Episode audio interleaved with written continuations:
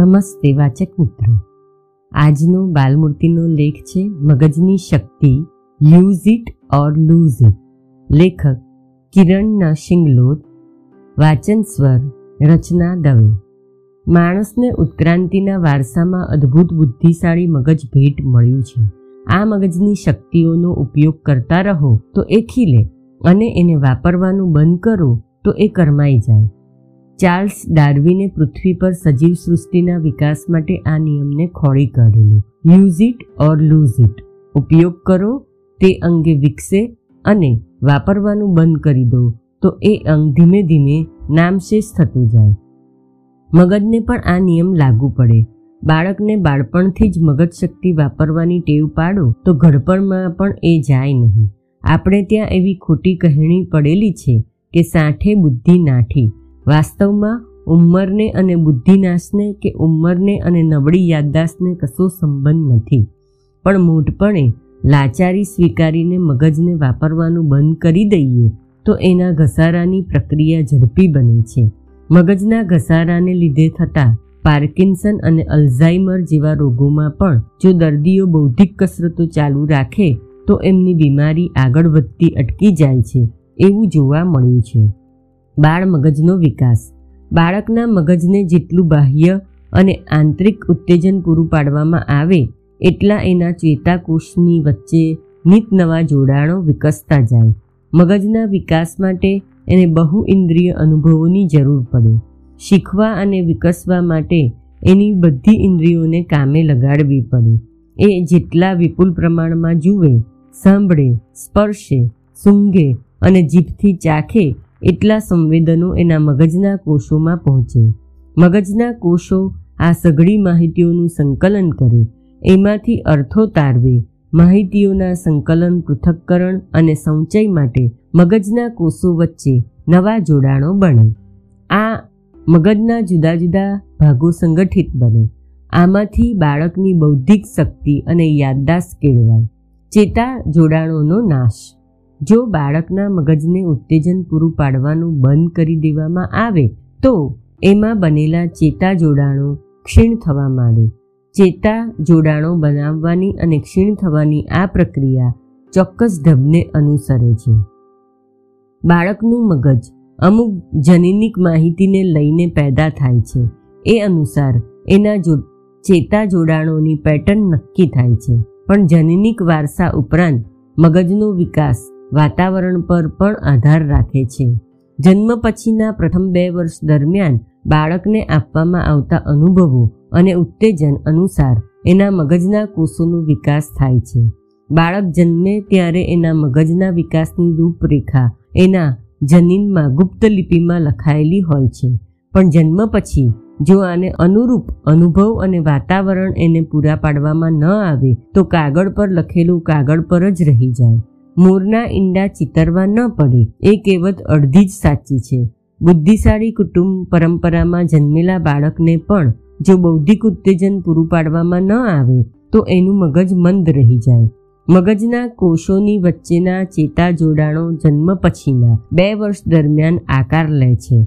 વારંવારના અનુભવ અને ઉત્તેજન પછી તે સ્થાયી બને છે અને મગજની સંરચનામાં કાયમી રીતે અંકાઈ જાય છે. પણ શરૂઆતમાં બનેલા ચેતા જોડાણોને પુનરાવર્તી અનુભવ અને ઉત્તેજનનું પીઠબળ ન મળે, તો આ જોડાણો ધીમે ધીમે ક્ષીણ થઈ જાય છે. બાળકના બૌદ્ધિક વિકાસ પર આની વિપરીત અસર પડે છે. માનવીના મગજમાં લવચિકતાનો ગુણ છે. એ આસપાસના વાતાવરણ સાથે અનુકૂલન કરે છે. ગ્રામીણ વાતાવરણમાં રહેતું બાળક શહેરી વિસ્તારમાં આવે કે ગુજરાતી વાતાવરણમાં ઉછરેલું બાળક અમેરિકા જઈને વસે, તો નવા વાતાવરણમાં એ ખૂબ થોડા સમયમાં અનુકૂલન કરી લે છે. એ માત્ર નવી જગ્યાની ભાષા કે ત્યાંના પહેરવેશને જ અપનાવી લે છે એવું નથી. તેના બૌદ્ધિક પડકારોને પણ પહોંચી વળે એવી એની અંદર ખૂબી છે. નવા વાતાવરણની માગ અનુસાર એના મગજમાં નવા ચેતા જોડાણો પેદા થાય છે. આને મગજની પ્લાસ્ટિસિટી કે લવચિકતાનો ગુણ કહેવામાં આવે છે. પુખ્ત વ્યક્તિના મગજમાં પણ આ શક્તિ આંશિક રીતે રહેલી છે. પણ બાળકના મગજને તો તે ન જ પહોંચી શકે. મગજનો, લવચિકતાનો આ ગુણ ત્યારે કામ આવે? જ્યારે શરૂઆતના વર્ષો દરમિયાન એમાં ચેતા જોડાણોનો પાયાનો વિકાસ કરવાની તક પૂરી પાડવામાં આવી હોય. પ્રારંભના બાળપણના વર્ષોમાં મગજને બિલકુલ ઉત્તેજન પૂરું પાડવામાં ન આવે તો એનો વિકાસ અપૂરતો થાય. આ સંજોગોમાં નવા વાતાવરણની સાથે અનુકૂલન કરવાનો ગુણ એ ખોઈ બેસે. તેમ શરૂઆતના વર્ષોમાં બનેલા ચેતા જોડાણોને વારંવાર બૌદ્ધિક ઉત્તેજન દ્વારા પોષવામાં ન આવે તો પણ એ મગજના વિકાસમાં સ્થાયી ન બને. આ સંજોગોમાં પણ મગજ એની લવચિકતા ગુમાવી બેસે. બાળક વિકાસશીલ છે. એના મગજને પણ આ વિધાન લાગુ પડે છે. મગજમાં ચેતા જોડાણોનો મહત્તમ વિકાસ પ્રથમ બે વર્ષ દરમિયાન થાય છે. ત્યાર પછી પણ એનો વિકાસ ચાલુ રહે છે.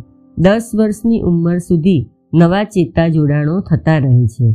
નવા વાતાવરણ અને નવા અનુભવો અનુસાર મગજના કોષોમાં અનુકૂલન થતું રહે છે.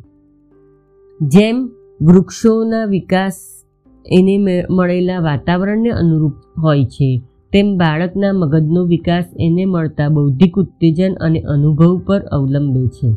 મગજની લવચિકતાના ગુણ પર એનો વિકાસ આધાર રાખે છે.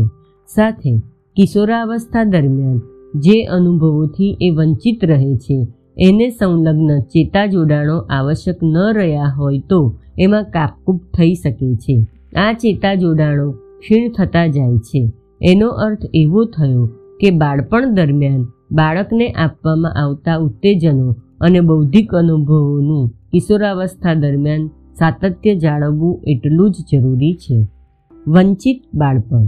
એક પ્રશ્ન એવો થાય છે કે બાળપણમાં બૌદ્ધિક વિકાસ માટે જરૂરી વાતાવરણ ન મળ્યું હોય તો આવા બાળક કાયમ માટે બંધ રહી જાય, એની ઉણપ સુધારી ન શકાય, પાયાના ઘડતરના વર્ષો વીતી ગયા પછી પણ સુધારણાત્મક ઉપાયો ન કરી શકાય ઇતિહાસમાં Benjamin Franklin, Albert Einstein, Thomas Alva Edison, Vincent van ગ્રોધ Franklin Roosevelt, Steven Spielberg, Fyodor Dostoevsky, George Orwell, Tennessee William, Ernest Hemingway, Oprah Winfrey જેવા અનેક લેખકો, કવિઓ, ચિત્રકારો, કલાકારો અને સર્જકોના ઇતિહાસમાં ઉદાહરણ જોવા મળે છે. જેમનું બાળપણ સંઘર્ષમાં વીતવા છતાં આગળ જતા પોતપોતાના ક્ષેત્રમાં ઘણું નામ કમાયા હતા.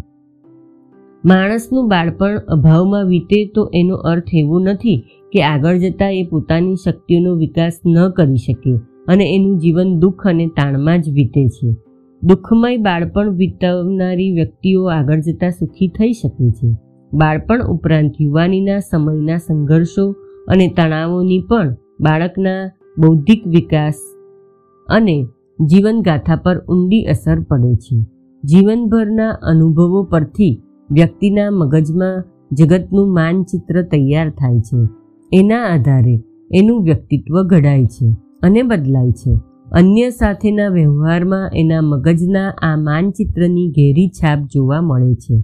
બાળપણમાં તરછોડાયેલા લોકો આગળ જતા કોઈનો વિશ્વાસ કરી શકતા નથી.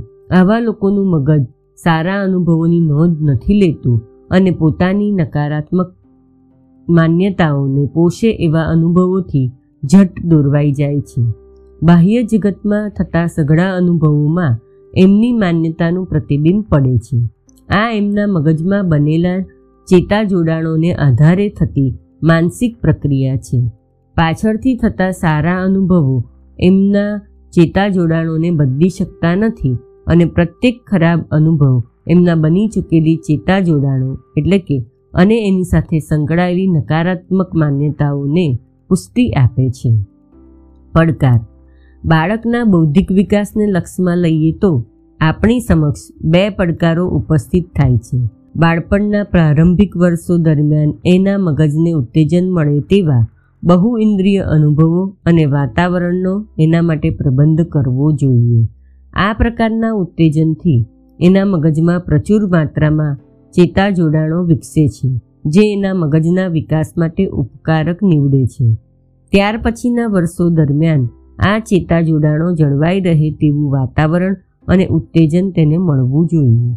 આજકાલના મા બાપ અતિ મહત્વાકાંક્ષી બની રહ્યા છે.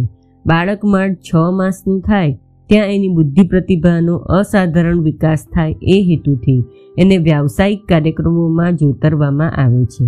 આના ભય સ્થાનો છે. બૌદ્ધિક ક્ષમતા માટે એને જે તાલીમ કે કાર્યક્રમ આપવામાં આવે તે માટે એનું મગજ તૈયાર હોવું જોઈએ. જમીનમાં ઉગી રહેલા કુમળા છોડને જલ્દી જલ્દી મોટો કરવા માટે રોજ એના મૂળિયામાંથી થોડું થોડું ખેંચીએ તો એના શા હાલ થાય? બીજી કમનસીબ બાબત એ જોવાય છે કે બાળક બાલમંદિરના પગથિયા છોડીને શાળાકીય શિક્ષણમાં જોડાય પછી એની તાલીમ ઔપચારિક, યાંત્રિક અને નિરસ બની જાય છે. આજનું શાળાકીય શિક્ષણ બાળકોની બૌદ્ધિક પ્રતિભા માટે પોષક નથી. આથી કોલેજની ડિગ્રી લઈને એ બહાર પડે ત્યાં સુધીમાં તો પોતાની રચનાત્મક અને બૌદ્ધિક ક્ષમતાઓ સદંતર ગુમાવી બેસે છે. અને ચાવી દીધેલા રમકડા જેવું બની જાય છે. નોકરી કે વ્યવસાય કરીને પોતાનું અને કુટુંબનું ભરણપોષણ કરવાની જ શક્તિ એની અંદર બાકી બચે છે.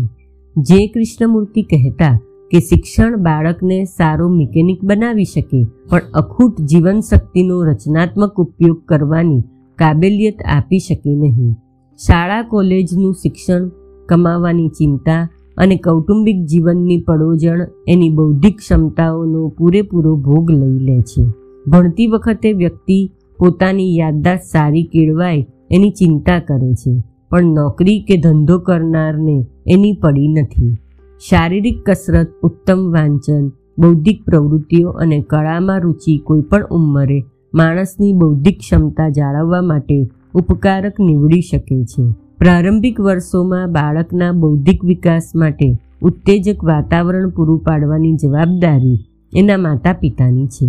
ભણતરના વર્ષો દરમિયાન તે શાળા અને કોલેજની છે, પણ શિક્ષણની વય પૂરી થતાં સુધીમાં વ્યક્તિ જે બૌદ્ધિક ક્ષમતા પ્રાપ્ત કરે છે, તેને બાકીની જિંદગી દરમિયાન જાળવવાની જવાબદારી તો એની પોતાની જ બને છે. અસ્તુ